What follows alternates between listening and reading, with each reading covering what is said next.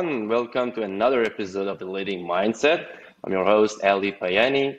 And today we're going to uh, discuss the entrepreneurial challenges and also we're going to discuss the importance of the technology adoption, especially like the nowadays after the pandemic and how important it is for the organizations. So today my guest is Felix uh. He's the CEO of the Meet Me in the Cloud. Hello, Felix. Hi, Ali. Uh, nice to have you today. Um, let's get started with the story of the Meet Me in the Cloud. How did it all start? Uh, great question. Um, Meet Me in the Cloud was uh, founded by an ex uh, Cisco uh, veteran, and it came out of uh, the growing need whereby when customers acquired, you know, tech, the collaboration technology WebEx, they there was a bit of a struggle in terms of you know just purchasing it and then it sits on the shelf because you know the knowledge workers who needed it did not know why they needed to use it and probably didn't exactly know how to adopt it. People are not very um, open to change sometimes, and so the need was established and was kind of easily identified. And it's just as simple as if you show someone how to use a new tool to do their job, you know, just the way they're doing it today, or even a little better, they'll use it. Um, and of course, as the purchase of the technology, like the CTOs or the CIOs who invest in this technology, what they're after is a return on that investment. And the return on investment can be in the form of cost savings, efficiency, more collaboration within the work group, dot, dot, dot, and, and you know, even reduce support. So, and the only way to achieve that is if users actually adopt the technology, which is beyond just utilization. You can use a tool by just logging in, but to adopt it means to actually leverage it fully and and rip out the legacy system that was originally doing the work. If both systems are still in play, you've not truly adopted and you don't get the full benefit of uh, technology adoption. True. When have you founded the company? So um, I didn't found it. It was founded by, as I mentioned, an ex-Cisco um, employee. Yeah, a while uh, about 2011. Um, I, I, acquired it as a small uh, business acquisition uh, about mm. three three and a half years ago, and um, this was because you know as part of uh, I developed a whole search fund model where you could go look for you know small, good quality businesses, you know, acquire them and then perhaps scale them to really touch you know a broader audience of customers.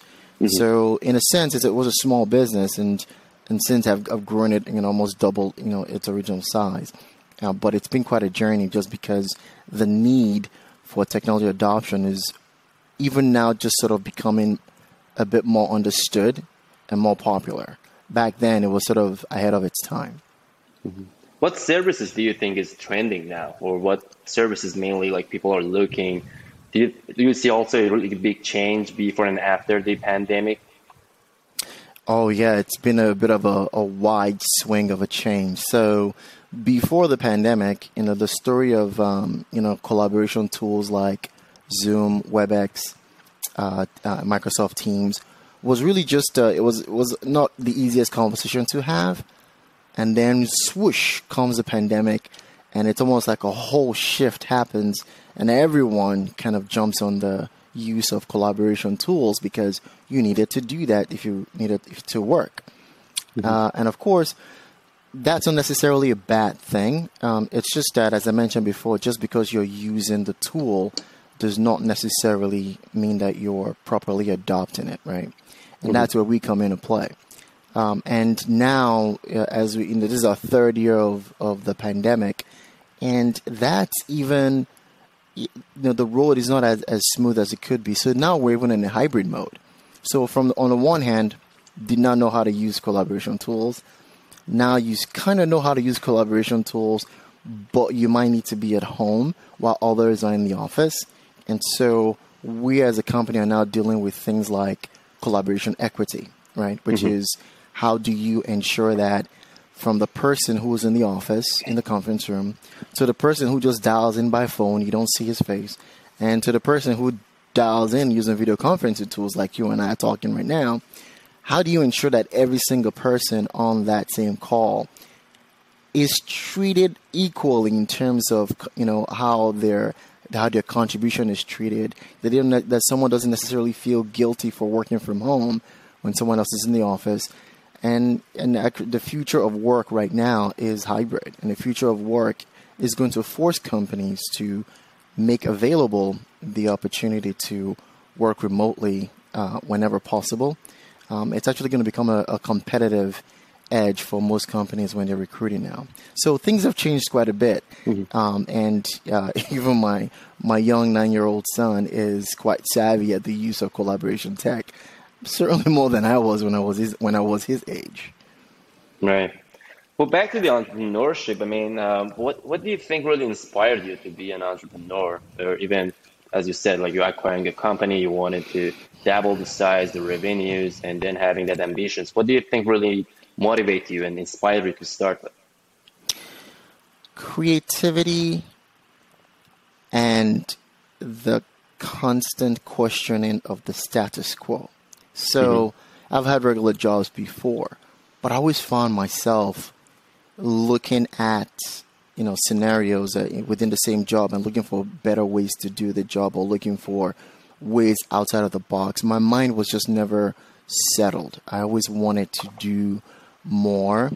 Uh, I want to do plus. And sometimes, um, you know, when you're within a company and you're working in a particular section, just because you want to know what the other departments or the other places are doing, uh, even though you have that interest, does not necessarily mean in those companies it's welcome.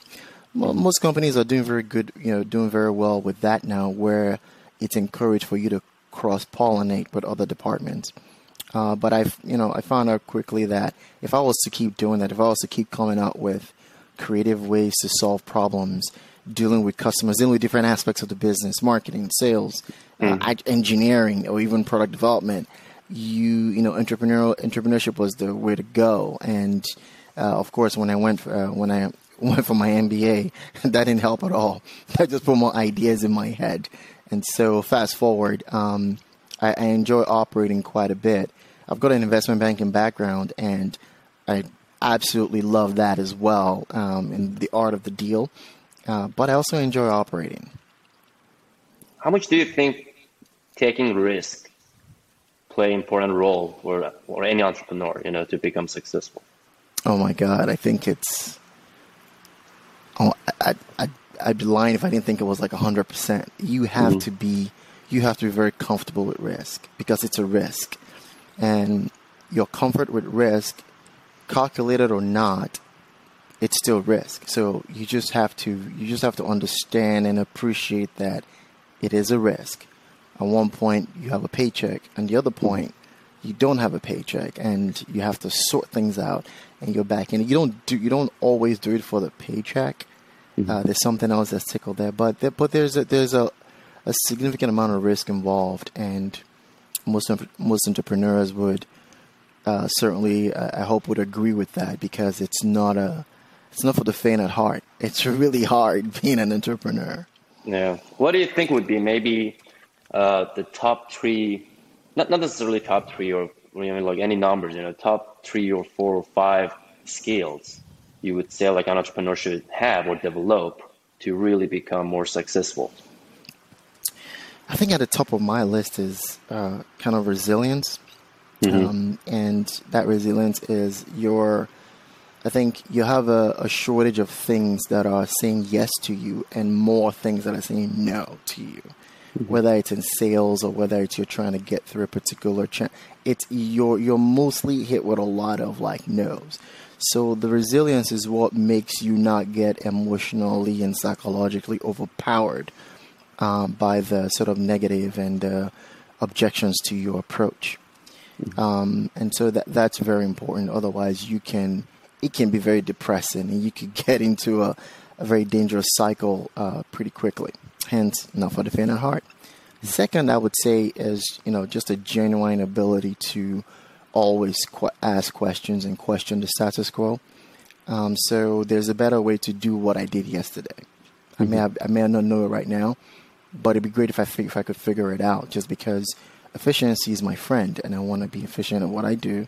I want to find better ways to serve my customers and make them happy, and I want to I want to sort of uh, you know uh, aspire uh, and you know growth. And then uh, for me, the, the third would probably be around just um, being able to accept that failure is part of the journey. Mm-hmm. And so, like, you know, do not just hold back and not try. If you're going to fail, just do it very quickly. Don't fail fast, move on and learn. So it's, you know, for a while, it also took me, took me a bit of getting used to because I always, you know, failure, failure hurts. It's, it's personal. But that shifted when I realized that, oh, no, it's just, it's really just part of the journey. It's not, you've heard of the you've heard of the 10 year 20 year success that you know uh, t- a 20 year you know success that happened overnight right you know when people say that so some things just take a very long time it's not a straight shot is this you loop down up down it's sideways you know last year you did great this year you didn't mm-hmm. and it's just uh, you know it all comes together between resilience your ability to continue to question the status quo and your inherent um, sort of uh, ability to also just know that you know failure is part of the journey. True. And one of my favorite questions that I usually ask toward the end of the podcast, but I'm going to ask you now, is we have a lot of work that we're doing, a lot of like thinking, challenges, spending a lot of time in office and work. How do you, the main kind of like a challenge uh, I see everybody, all the entrepreneurs actually asking is, how do you balance your personal life with your actually your business life, you know, and sometimes it's like, do we have any balance at all? So for some people might be no balance, you know, and they'd be fine with it. But I see like everybody try to figure out a way to balance it or spend more time with their families. So um, you said about your nine-year-old son. So how do you uh, spend time with your family too? That's a very that's a very good question, and I and for me, it's come with intention. So I've been terrible, you know, all this while with, um, you know, almost literally becoming a workaholic, working mm-hmm. all the time. So initially, it was my wife that was the, she was the clock. She was the one that had to yell at me and say, "No, you know, that's it. You know, it, it's Friday at nine o'clock. You're off the clock. You know, for the rest of the weekend." And somehow I still find a way to sneak something in to do because it's just my mind wanted to feed off of, you know, there was, there there's always work to do. And I think that's where it all started. I realized that if I wanted to work 24 7, I would. There's always something to do. If you're not reading about a competitive angle or you're studying about a particular uh, challenge, it's, it's, you know, you're trying to do the administrative work. So because there's always something to do, um, and I also saw some of my friends uh, in the industry who uh, have been able to, you know, religion has helped them kind of stage gate the work. Like my my Jewish friends, you know, with Shabbat, they they just they stop. Like mm-hmm. and, and that is great. Like it's that's a bit you know uh, inherent in technology and thus cultural. But in other know, the cases where you're sort of like at your own, uh, you know, your, your own peril, if you will uh, just intention and intentionality and, and of course awareness because um, awareness is what allows me to sort of be here right mm-hmm. now like all i have to do right now in this moment is talk to you and you know and have this um, uh, interview um, versus my mind being split into the email i just wrote before i joined this call or thinking about what my son's doing right now so it, like if i can just be here um, in that moment, I mm-hmm. find that that's really helpful. So on the weekends, if I'm with the family, like I don't think about anything but just them. Mm-hmm. That's been sort of how I've tried to approach balance. Um, it's it's almost like now I, I, want to work to live, not live to work, um, if you will. Right. Great. Uh, back to the technology adoption. Uh, I know that you have your own kind of like approach for the companies that they wanted to become your client. So for the audience who are listening and they wanted to learn more about your approach to the technology adoption, can you maybe explain that more in detail? Sure. Um, we, I mean, we approach uh, technology adoption, um, you know, with a, a, very strong focus on on change management and customized training. The fact is, first we want to we need to understand, um, you know, the te- the environment where the technology is coming into. Because sometimes the first place where you get it wrong is in the install process. You didn't install it properly. Um, you didn't pay attention to all of the users. So we usually work with the IT department to sort that part out. And then the other thing that absolutely is a must is uh, you, uh, personas and use cases. So understanding the roles and the use cases. And I say those differently because, you know, I might be a systems engineer, but I want to use this particular tool to conduct a sales meeting. Mm-hmm. And it's that the sales meeting is a use case, but my role, my persona is that I'm a systems engineer.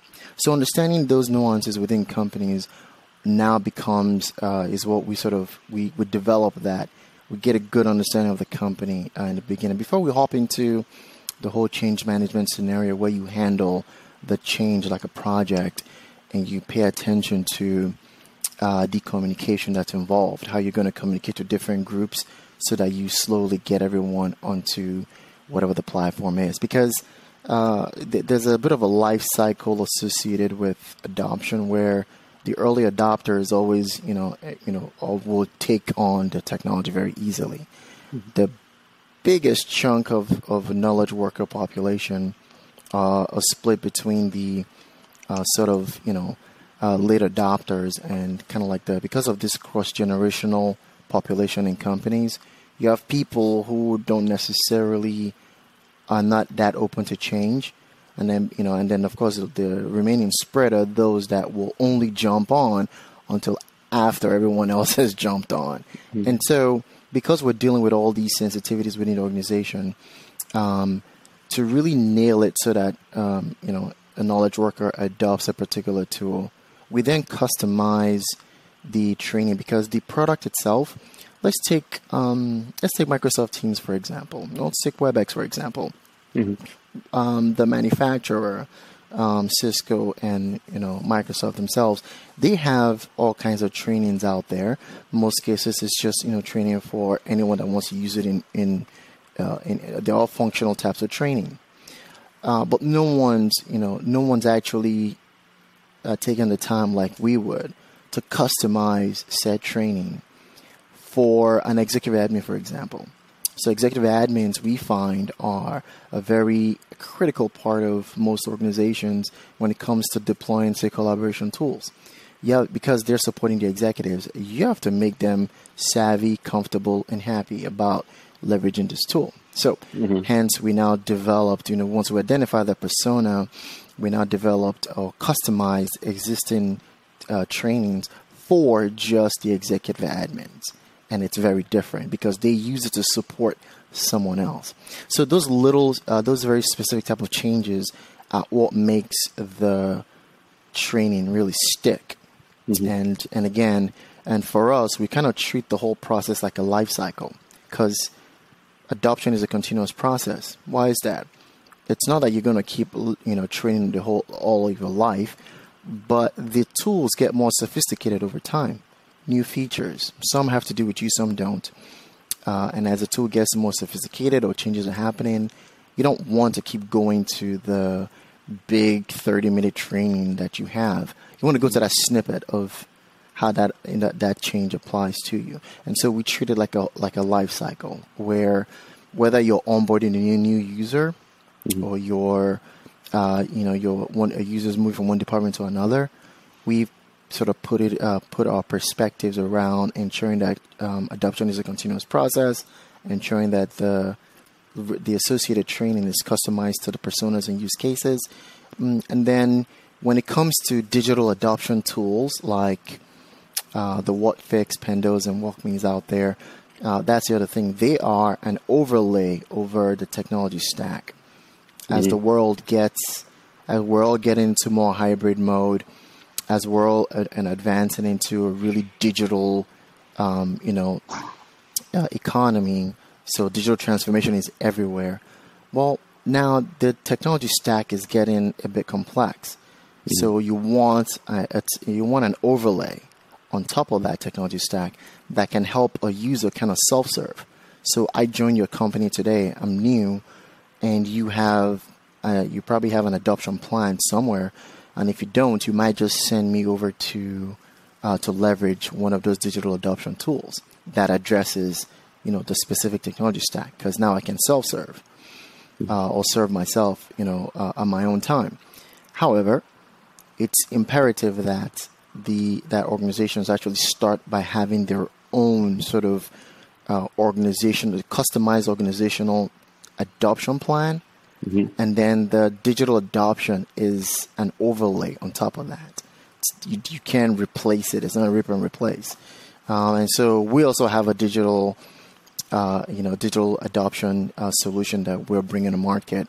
That is exactly that, and we're the we're the best to do it because we've done adoption all our lives, and so we're now developing a tool that will actually, uh, in addition to what we're doing, actually help a user, a company, run their own adoption uh, seamlessly. What do you think it would be? Maybe again, top three, maybe uh, the importance of the technology adoption that business owners should know about. It's um so technology adoption is not it's not simple. It's not easy. Um, there's a bit of psychology aspect, uh, psychological aspect to it. Knowing how a user uses a tool is critical to success. Knowing why they use a tool is also critical to the success. It's not as simple as just plugging and playing a technology. Uh, your when you make technology investments, and that can be expensive, what you end up acquiring for all the good reasons you've acquired it. It boils down to this it's a return on investment. You want to make sure you get an ROI on this investment. That ROI comes from your replacing the legacy system, the tool you acquired being actually proven out the proving out the case you acquired it, you know, uh, for. And so technology adoption is what goes with that. That the users, your knowledge workers, and everyone is intended for leverages the tool the way it was designed to be leveraged to go ahead and deliver work within your uh, firm the way that you wherever you wanted to effect that change or how you wanted to effect that change so that's very uh, important it's not as simple as people think it is but once you do it and do it right i mean it's a gift that just keeps on giving it, like it's just it just keeps on giving like you're you're saving on, uh, on you know uh, a lot of expenses. If you do it wrong, you get side effects like a ridiculous amount of um, calls going to your IT help desk, for example. Now your IT is there to fix tech issues and ensure that you have disciplined rollout, pay attention to cybersecurity, etc., etc. If you go roll out your collaboration tool the wrong way, for example, now all of a sudden calls going to the help desk include, hey, how do I turn my avatar on in, in WebEx? And they're thinking, wait, is it working? Yeah, so why are you calling me? So, so now you're inundating them with, with calls they would rather not be dealing with. So you have to get adoption right. And then this way, you really, really, really, you know, help the uh, knowledge workers be successful while also not um, creating unnecessary or additional challenges to in your organizations, which is why I think some companies give up too quickly or they just switch from one platform to another. My our philosophy is it doesn't matter what you select, with the right adoption plan, you should be successful with it. So we pay attention to workplace technology. What did you choose? We're not selling you anything. Did you choose to use this? Great. Now let's help you use it. We mm-hmm. just get your technology used. Great. And what would you think would be next for the Meet Me in the Cloud? I mean, like as you're growing the Meet Me in the Cloud, you mentioned another product. So what, what are your plans for the uh, future? So I, I, think with the release of our um, digital adoption uh, solution, um, we think there will probably be a growing ecosystem of uh, users because we really uh, really detailed it for say the small business and the mid-sized businesses who uh, on a regular basis might not necessarily um, you know come to us for uh, consulting services because they might think it pricey. They would certainly go for the digital adoption tools and just self-serve. So now HR department, you know, you hire a new employee, you just give them a uh, you know digital adoption product, and they self-serve and they can run and use that tool, no issues. And so, from our perspective, we think that ecosystem of digital adoption users will grow um, but we will always have the um, uh, sort of uh, white glove uh, handheld uh, approach for a large enterprise, you know, customers who really want that, even if they acquire the digital adoption um, tools. Great. And for my last question, it's my favorite question, is how do you define success? Whether it's personal or business, so whatever the answer you wanted to add. it's a, it's um, that is an interesting one, and one that I've been, you know, meditating on quite a bit personally. Um, I think that for me, uh, success has to do with really uh, getting to a place where I love what I'm doing every day, regardless of what it is and regardless of what challenges I'm surrounded by. Mm-hmm. That I actually wake up and love what I'm doing. That for me is success in the in the workplace and success in you know with family would be that you know I I would have done a whole lot better than my parents did with me mm-hmm. with my with my with my kids and, um, and and my spouse like you know what my parents did with each other I've improved significantly with my relationship with my spouse and then um, in terms of my you know uh, parents child relationship I've done a whole lot better when it comes to my child. If I can just, you know, get those two right, you know, from in the workplace and at home, I, I, I think I would certainly declare success. Right. Love your answer. Thank you. all right. So, uh, how did you? Oh, we're gonna include all the links on the descriptions. Whether some people are watching on YouTube or listening on Spotify or uh, Apple. So, um, uh, but what how people can maybe contact you? You know, what would be the best way? Is it LinkedIn, your email? So, what do you think that would be the best way for people to contact you? Oh, sure. I mean, um, we always welcome, uh, you know, being reached out to. Our website is www.meetmeinthecloud.com. Um, certainly, we are on LinkedIn, and I would always, you know, I'm happy to, you know, say hello to anyone that uh, reaches out on LinkedIn, of course. Uh, and then you, we can always uh, reach us at uh, 866 um, 221 3221 as well. Great. All right. Thank you, Felix. It was a really great conversation. I hope that we can do it again tomorrow in the future. and then uh, thanks for joining me. Yes, Ali, thank you so much. Great opportunity. Really enjoyed the uh, the conversation. Thank you. Cheers.